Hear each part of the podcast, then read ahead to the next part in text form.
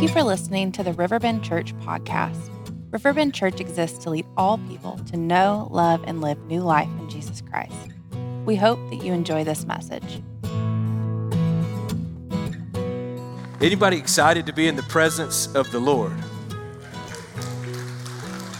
Wow.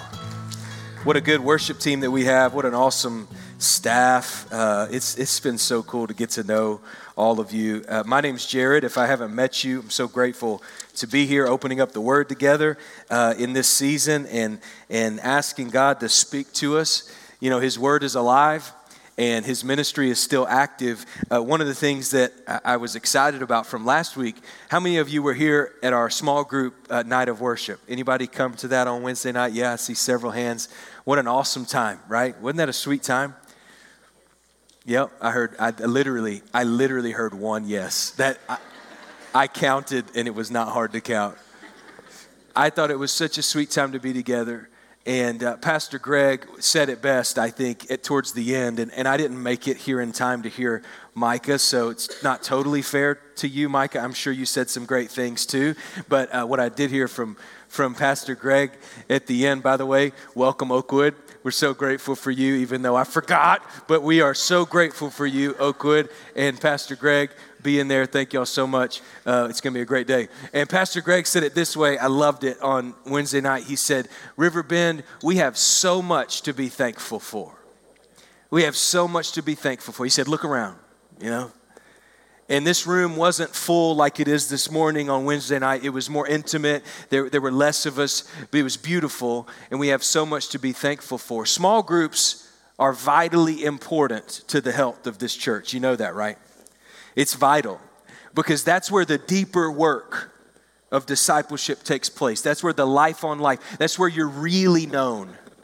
That's where you're, you're really loved by your brothers and your sisters. That's where accountability happens. That, that's where we grow in a deeper way. There's only so much we can do in here. And by the way, this is very, very important. This is vitally important too.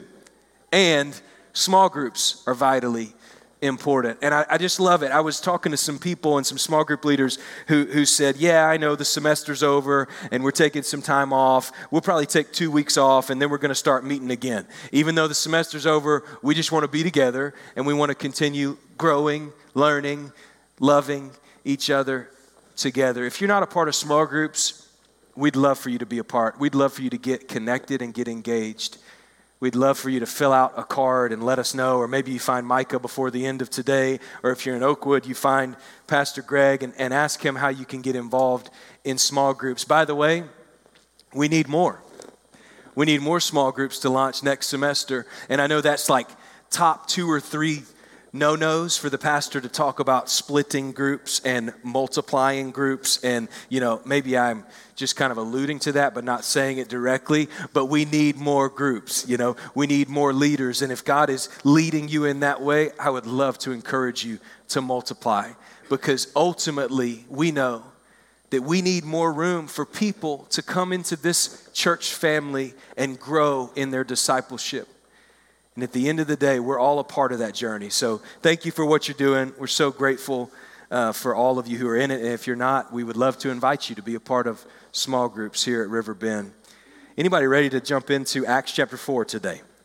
Acts chapter 4, 20, verse 23 through 31. I'm, I'm excited about this one. We're going to study a prayer uh, of the early church, and we're going to find three things that we can learn about prayer from the way that the early church prayed here in Acts chapter 4. Let me give you just a little recap and catch us up because we had Mother's Day last week and we, we, took, we took a week where we got to hear some real preaching from Pastor Ben Wallace. Anybody grateful for Pastor Ben? Woo! Yes! We went out on a limb right there. I don't know where he is, but we got a big applause. A lot more applause for you, Ben, than small groups. I want you to know that. Okay. So we took a break uh, for Mother's Day, but now we're back in our series called When the Dust Settles. And just to catch you up, just a little recap. Remember, there was this miraculous scene that happened at the gate in, leading into the temple. There was a man who couldn't walk from birth. 40 years old, was healed and able to walk and jumping, leaping, running through the temple, praising God, and, and it was causing such a fuss. Thousands of people came to hear what in the world happened to this man who we've seen paralyzed, not able to walk, lame from birth. And Peter and John were there, and they used it as an opportunity to preach the gospel, right? To preach about the name of Jesus and, and how at the name of Jesus, this man has been healed. At the name of Jesus, by the way, there's no other name under heaven by which you may be saved. And they said it over and over. They're taking these opportunities to preach about Jesus and how the, the, the, the rulers and the Gentiles crucified Jesus, that, that, that our sin is what hung him on the cross. But because of his sacrifice and because it was enough, all who trust in his name now may be saved and ultimately spiritually healed as well, which is most important. This man stands before you well, both physically and spiritually. So it's causing a fuss. The rulers, elders, all, the high priestly family, they're not happy about this, so they arrest Peter and John. They put them in prison, and the next day they, they bring them in front of the whole court and they question them and they, they, they begin to put them on display and try to corner them and catch them in some wrongdoing there. But instead, Peter and John were very bold in proclaiming the gospel, proclaiming the name of Jesus. And so at the end, of that scene, we, we find the, the rulers and the elders who were putting Peter and John on trial, telling them that they can't preach anymore, that they can't preach the name of Jesus anymore, and threatening them. And we pick it up here at that point in verse 23 of Acts chapter 4. When they were released, they went to their friends and reported, reported what the chief priests and the elders had said to them. And when they heard it, they lifted up their voices together to God. Okay, so they come to their, their friends, they come to the Christians, they come back to the church, and they said, We've been warned not to do what Jesus told us to do. And the first thing that they did together in one voice is they lifted up their voices to God, and this is what they said Sovereign Lord, who made the heaven and the earth and the sea and everything in them who through the mouth of our father David, your servant, said by the Holy Spirit, Why did the Gentiles rage and the peoples plot in vain? The king of the earth set themselves, and the rulers were gathered together against the Lord and against his anointed. They, they quoted this psalm. This is Psalm 2 of David. And this is what they said in verse 27 For truly in this city there were gathered together against your holy servant Jesus, whom you anointed both Herod and Pontius Pilate, along with the Gentiles and the peoples of Israel, to do whatever your hand and your plan had predestined to take place. They, are lifting up their voice together and they're saying, What had been prophesied before in Psalm 2, we now are seeing fully fulfilled before our eyes that, that Jesus is your anointed one and that they have crucified him, put him on display and now they're holding us accountable and trying to charge us for some wrongdoing. Verse 29 And now, Lord, look upon their threats and grant to your servants to continue to speak your word with all boldness. There's their request. So, five verses about Jesus, about God, and about the magnificence of Him. Five verses, and then they get to their request. And their request is Would you grant us to continue to speak your word with all boldness? While you stretch out your hand to heal, and signs and wonders are performed through the name of your holy servant Jesus. And when they had prayed, and when they had prayed, the place where they were standing, gathered together, was shaken and they were all filled with the Holy Spirit and continued to speak the word of God with boldness. I want you to imagine this scene just for a moment. We've, we've painted the picture and now we're in the scene and, and we see, uh, uh, just put yourself in their shoes for a moment. Peter and John come back to report the threats of the most powerful rulers in the land, that, that they might face punishment, that they might even face penalty to death if they continue to do what Jesus instructed and commanded them to do. And the, the, mission that they'd been given was, despised by the authority, and because of that, their lives were literally threatened. That they were threatening them. Hey, wouldn't you imagine that there would be some fear in this moment? The church is gathered and they're hearing this, and it's like this vision was painted so clearly, and the mission has never been clearer. And Jesus has gone back to the Father, and it's our job to continue preaching the gospel, baptizing people in the name of the Father, Son, and the Holy Spirit, teaching them to observe all that Jesus commanded us.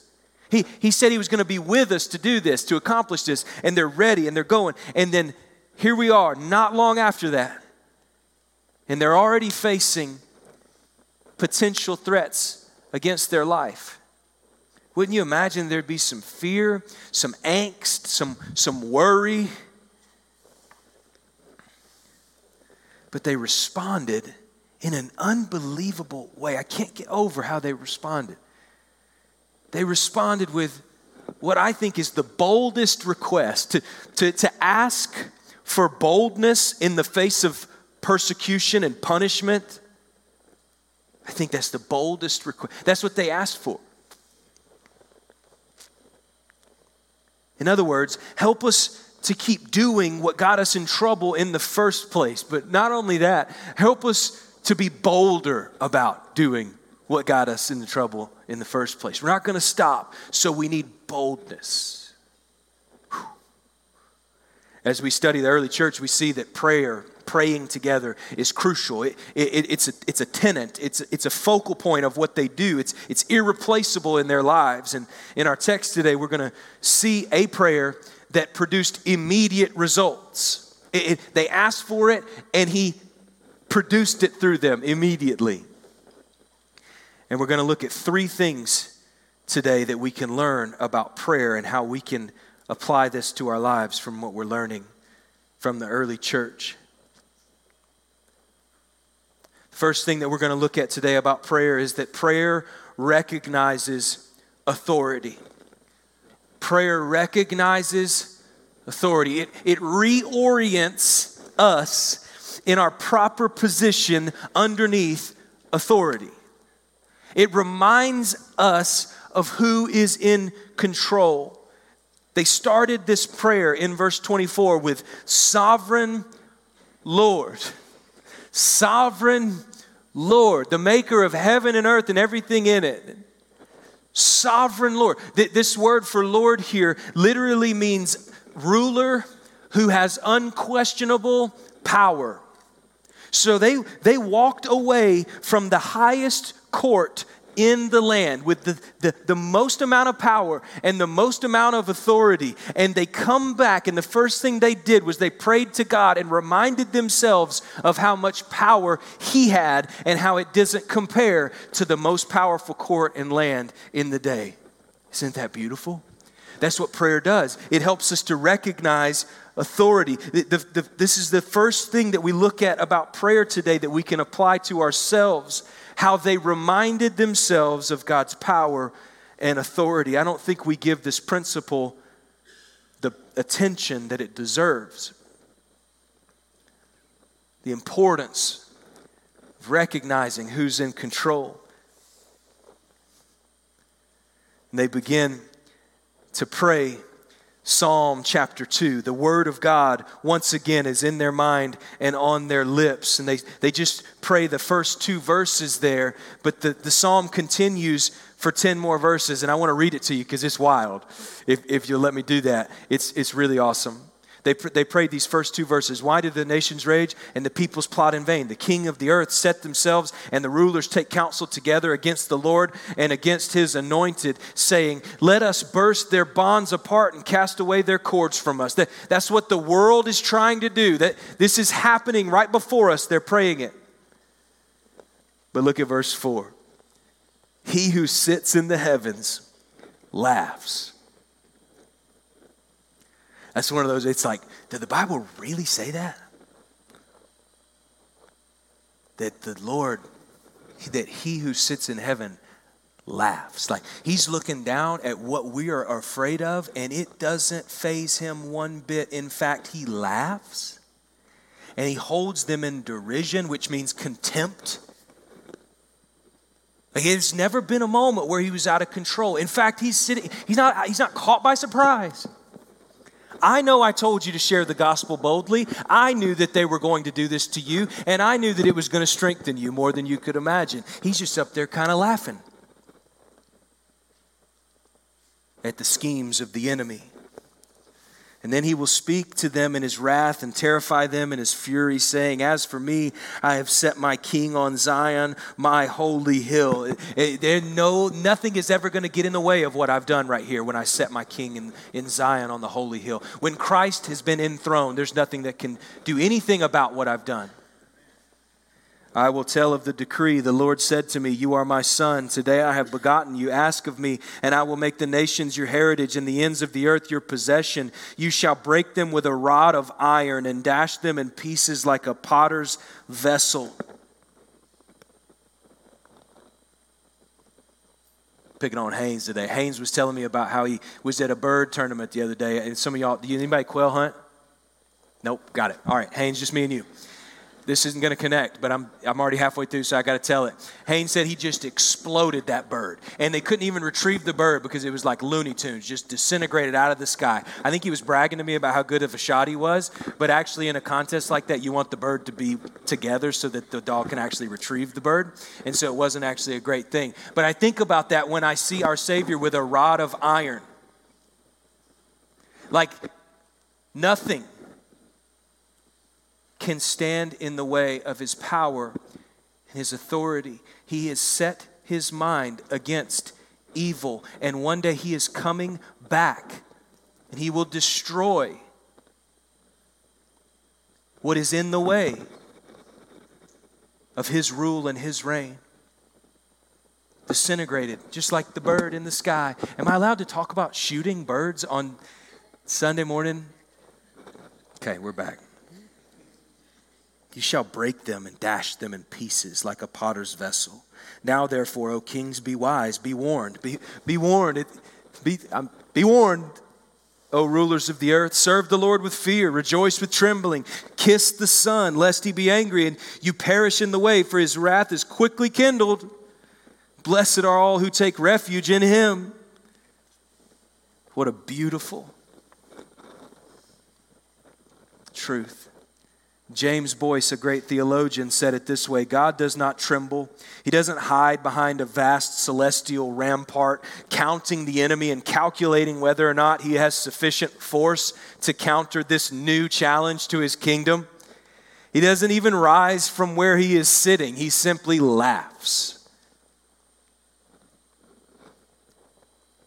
This is what the Holy Spirit brought to their mind in this moment. The Psalm 2 that had been written years and years before that he brought this to their mind. Imagine the courage that it did for imagine the courage that it built in their hearts and in their minds as they were reminded of this truth of old. But don't miss this. In the face don't miss this. In the face of great punishment the early church prayed and they prayed the word of god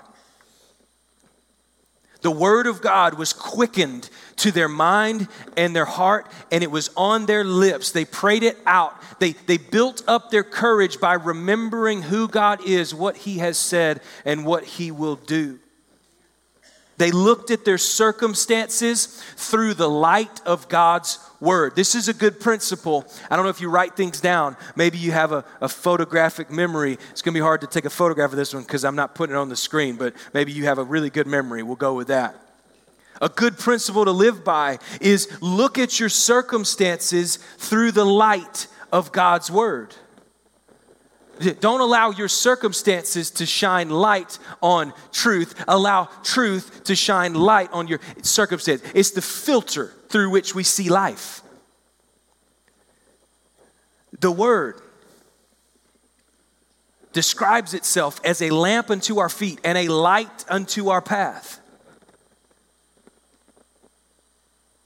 It, it, it is, it's shining and it's alive and it's speaking. There's two things about his word as we think about prayer that I think are important here. The word, number one, will shine on your situation. It will, it will shine on your situation. This is here, here's why that's important. Because fear and worry and ang- angst, anxiousness thrives in the shadows. It thrives in the dark places. And, and what our world is conditioning us to do is to spiral out of control in the shadows with, with, our, with our devices, with, with, our, with our social media platforms, with our news outlets. With, with, we're, we're letting this fear and this worry control our thought life. And it used to be hard enough when, when we were sitting down and we're tired after a long day and we're scrolling through the TV channels and we're flipping through, and you know, it's just this vortex at the end of the day in, in your recliner, and you're just news after news after news that's just negative and bad and hard to, to hear, and, and you feel yourself kind of going down into this pit. But now, to make matters worse, they literally know, apparently, what you're thinking before you think it because your phone is just telling you what you want to think. Like it's this the algorithm thing, you know. I was really bad at math. I don't even I could barely spell ag- algorithm. Definitely can't pronounce it, but they tell me that they literally know what you're going to do before you do it. It's like they're inside your mind. And now your phone is listening to what you're saying, apparently, because you'll get an ad after you say something about a pillow I've been telling my wife that I struggle with my pillows at night. My neck's been hurting me. I think I've already said this. I don't know. And my phone now is giving me ads for pillows constantly. And so, how difficult is it to bounce out of this pattern when the literal device that we're tied to every day is bringing to our attention more and more and more of what we need or, or, or may it, it thinks that we want. And, and we're getting lost in the news and, and all of these negative things that are taking over. It, it's not a problem to watch news. It's a problem when you allow the voices of the world to determine the way that you see your circumstances. Allow the word of god to shine on your situation. Allow it to illuminate your mind with the truth of God. Allow it to, to illuminate the shadows of your thought life. Don't allow these shadows to, to own your thought life. Meditate on Him more than your situation. Sometimes I think that we just spend so much time pondering our situation, we haven't allowed the truth of God's Word to shine on it. Praying the word is an unstoppably positive filter on life's circumstances. The word will shine on your situation, the, the word will also speak to your situation. I think a bad habit is reading the Bible and looking for what you want it to say. Flipping through here, and, and you've got your, your life and your situation and your struggle, and you're looking to this to speak to what you have going on in the way that you want it to speak. And, and by the way, you can twist and form this to shape what you want if you try hard enough. But eventually, what you're doing is you're taking the truth out of it and you're making it fit you and your life, and you've, you've, you've accumulated a new set of principles that weren't actually from this in the first place. You see, we have to start here rather than here. We have to start with the Word. The Word doesn't fit your life, you fit into the Word. You don't mold this, you, you mold to this. So we come to the Word humbly, we come to the Bible listening for what it's saying. And, and sometimes it brings conviction and, and, and it leads you to repentance. And other times it, it brings, it, it leads you to remember that you have freedom. It, it speaks deliverance over your life as you submit to it. Sometimes it reminds you to be confident in your victory. The word is alive and it's ultimately true. You can trust it completely. Understanding his authority leads us to humble dependence on Him. And that's our second truth about prayer today that we're going to look at. Prayer proves dependence.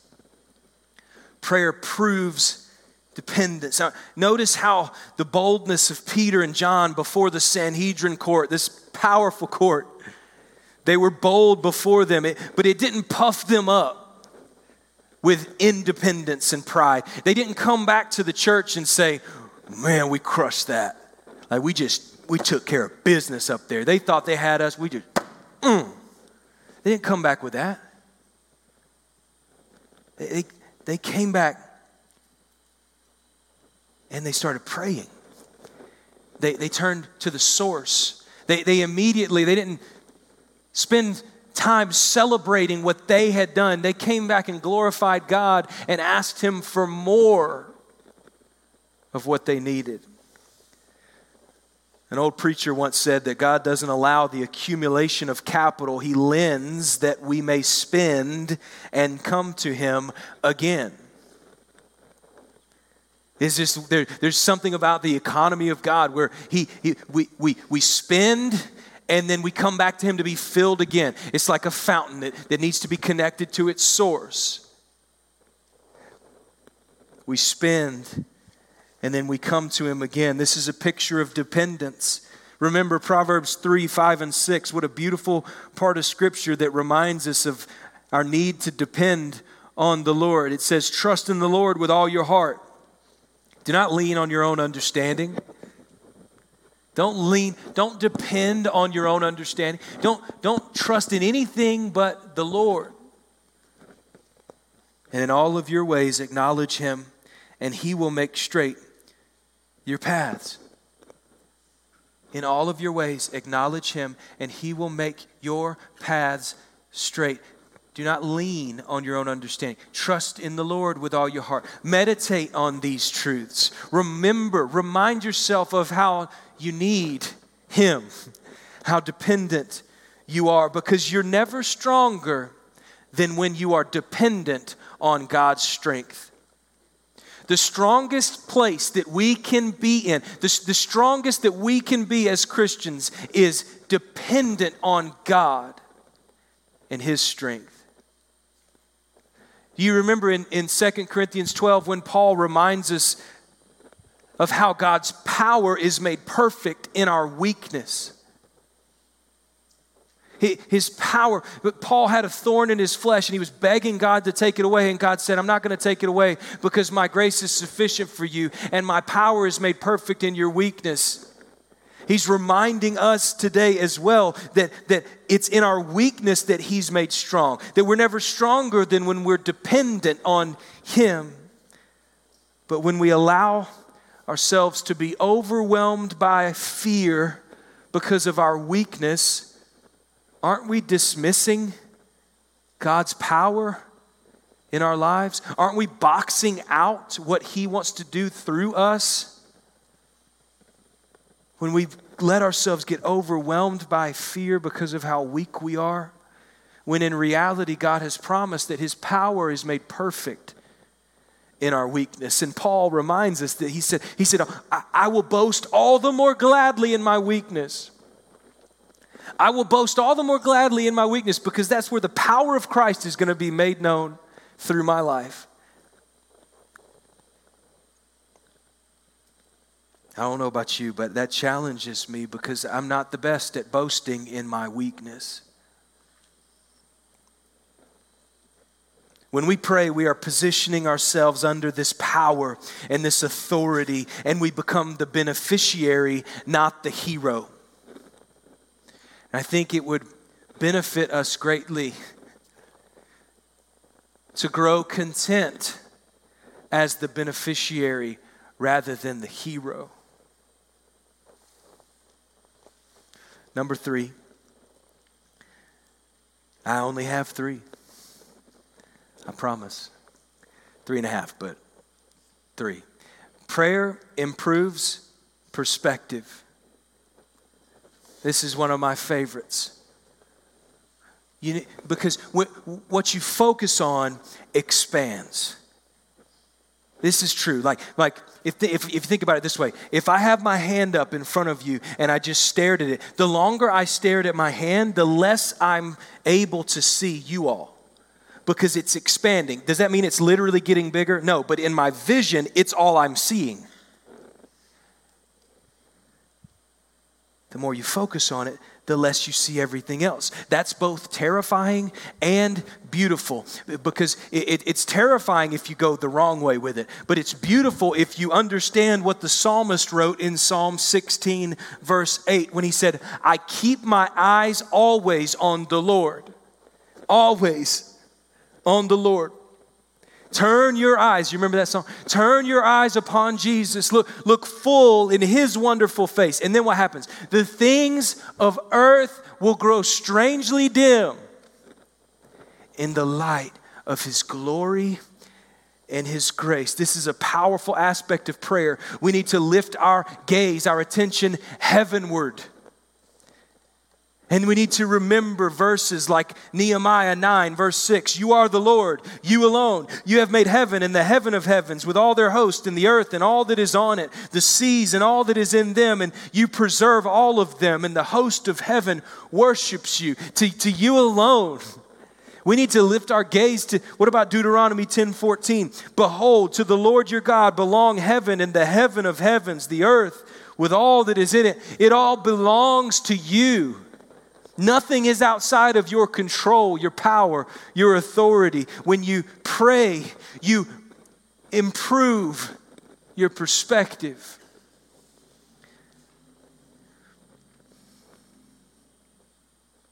It's like, think about this in our current reality and how tied we are to our phones and our devices. And isn't it sad that you could literally be at the edge of the Grand Canyon, one of the wonders of the world, one of the most beautiful sights in all of creation. You could be standing there and you could be you could be at this point and never see it because all you've done is look down at your phone right in front of the most beautiful, picturesque thing that the world that, that maybe the United States has ever produced. And you're just looking at your phone it's quite possible to, to miss the beauty because you're focused here. It's quite possible eh, to, to miss out on one of the most beautiful things that you could because you're so focused on something that's right in front of you. I think that's what we do when we allow our circumstances to confuse and consume our focus. We fail to remember the ultimate, unquestionable power of God because we're so focused on our situation. And the more we focus on our situation, the more it expands in our vision, the more we lose sight of His authority and His power. But prayer, this is why prayer is so important because we can't help but reorient our perspective when we come before the Almighty. Prayer recognizes authority, prayer proves dependence, and prayer improves perspective. But I want you to see here, before we close today, or as we prepare to close, that this prayer that they prayed produced the request. And it's good to study prayers that produce the request, right? Because we want to we want to see results from what we're asking. In verse 31, the Christians they prayed, and the place in which they were gathered together was shaken, and they were all filled with the Holy Spirit and continued to speak the word of God with boldness. Boldness. Boldness. They asked for boldness, and they, he answered their prayer boldness, but not just boldness for boldness' sake, specifically boldness to continue speaking the word of God to continue doing what they were in trouble for. This word here for boldness literally means telling it all. Telling it all, like not leaving anything out. Bold, clear. That's what they asked him for. They didn't ask him for comfort, they didn't ask him for safety, they asked him for boldness. We may not be persecuted in the way that these Christians were. Most likely, none of us in this room are going to be crucified upside down like Peter was. But we certainly face opposition from the world. We certainly know that the world around us opposes what we believe. We, we're in a God ignoring primarily society. We're in a self consumed culture. We're so entertained that our attention spans are paper thin. Like we, we, we have so many options for physical satisfaction that we've lost sight of what it really means to be spiritually satisfied. We, we have new technology and modern medicine and Google for crying out loud. We can kind of take care of ourselves. I don't think we've ever been more independent than we are right now.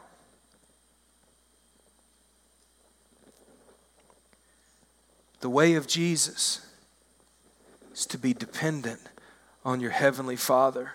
And the way of Jesus opposes the way of the world. In many ways, it, it turns it upside down. Think about it purity. The way of Jesus is to be pure. Purify yourselves as He is pure. Like your body is a temple of the Holy Spirit. So take care of it. Purity is principle that Jesus left us. Long suffering, patience, forbearance. Like this is not the way of the world. That is difficult in our flesh. The Gentleness, humility, kindness, faithfulness, staying true to what you say, to your commitments, faithfulness. We're in the middle of a culture that is very, very far from faithful. Devotion, self control, love. Love. I can't even say love without having to define it in our current day because we've sabotaged the word to mean all sorts of things that the way of Jesus doesn't mean. I have to put unconditional in front of the word love for you to know what I'm talking. I have to put selfless in front of the word love for you to know what I'm talking about. This self-giving service. That's how far we've come. But this is the way of Jesus, and we see that it opposes the world. The world is still hostile toward what we believe. The question is, what will we do? What will we do with that? Will, will, we, will we come to him and ask him for boldness the way that the early church did? Before we write this off and say, well, we weren't, we're not being persecuted like this. No, we, the world opposes what we believe. Are we asking God for more boldness to live that out? Are we asking God for more boldness of how to speak that out? To tell it all about who we are now because of Jesus? Are we is that who we are? Is that what we want? Are we asking for that boldness or are we intentionally hiding the work of God in our life because we don't want to make anyone around us feel uncomfortable?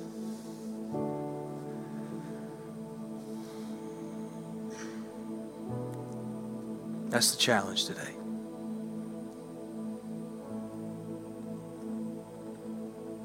It's a challenge for me.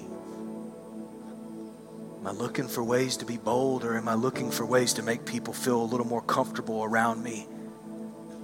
I'm missing opportunities because I'm more concerned with not offending them with what I know to be true.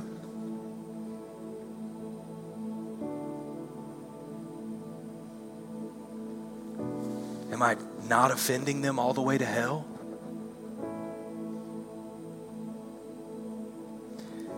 There's a story of a great preacher in the fourth century, long time ago, in the 300s, the late 300s AD. He was known for his preaching, he was known for his boldness and his clarity, and the Roman emperor was tired of him gaining influence and preaching about Jesus. And so he wanted to pull him, he wanted to arrest him and take him off the, the platforms that he was on and stop him from preaching. So he arrested him, and then he, he got together a group of advisors and he, who knew the man, and, and he asked the advisors what he could do to stop the man from preaching and doing what he was doing. And the advisors tried to warn him, and they said, There's really nothing you can do. This guy, he's different. He's not going to stop.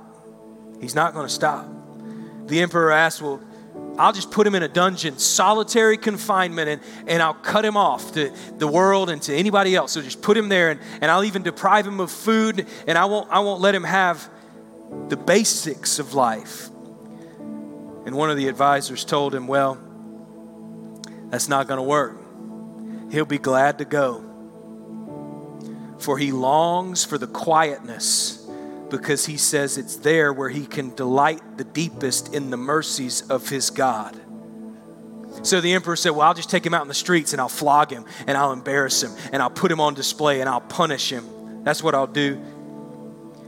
One of the other advisors stood up and said, I don't think that'll work either because he believes that the punishment you inflict on him for following Jesus is actually preparing for him an eternal weight of glory far beyond comparison.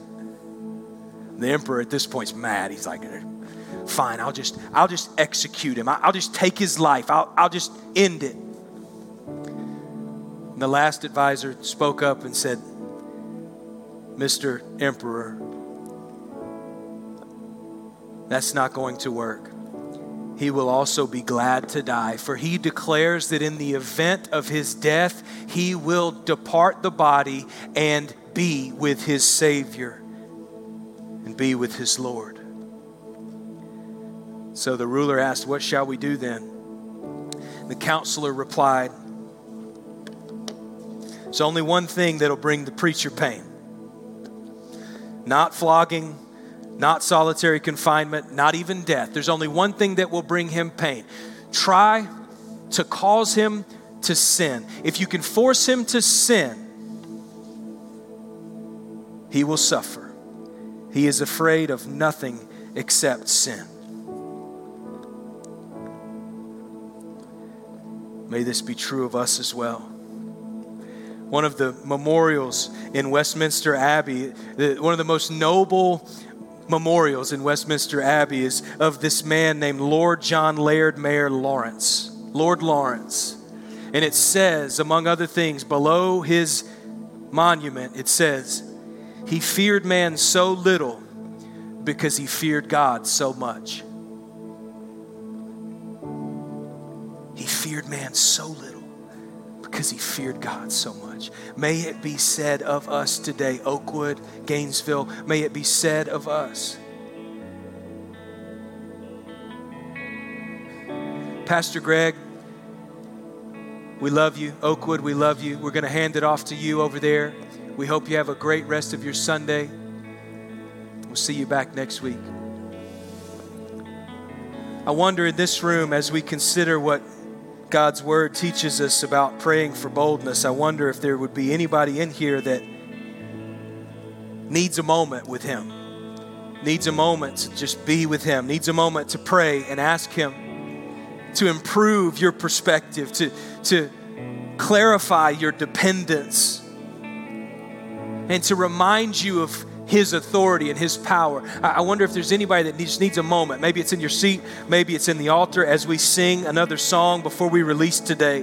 I want to encourage you to get along with God and to ask Him to give you more boldness to be His witness. Father God in heaven, we're here for you. We're here for you only. We declare that you are enough and we remember your holiness. We remember your, your, your, your might, your strength, your power, your authority. Help us today. Help us to see you more clearly. It's in Jesus' name we pray. Amen. Thank you for listening to the Riverbend Church podcast. To learn more about who we are as a church and how to connect, you can head over to our website, riverbendchurch.life.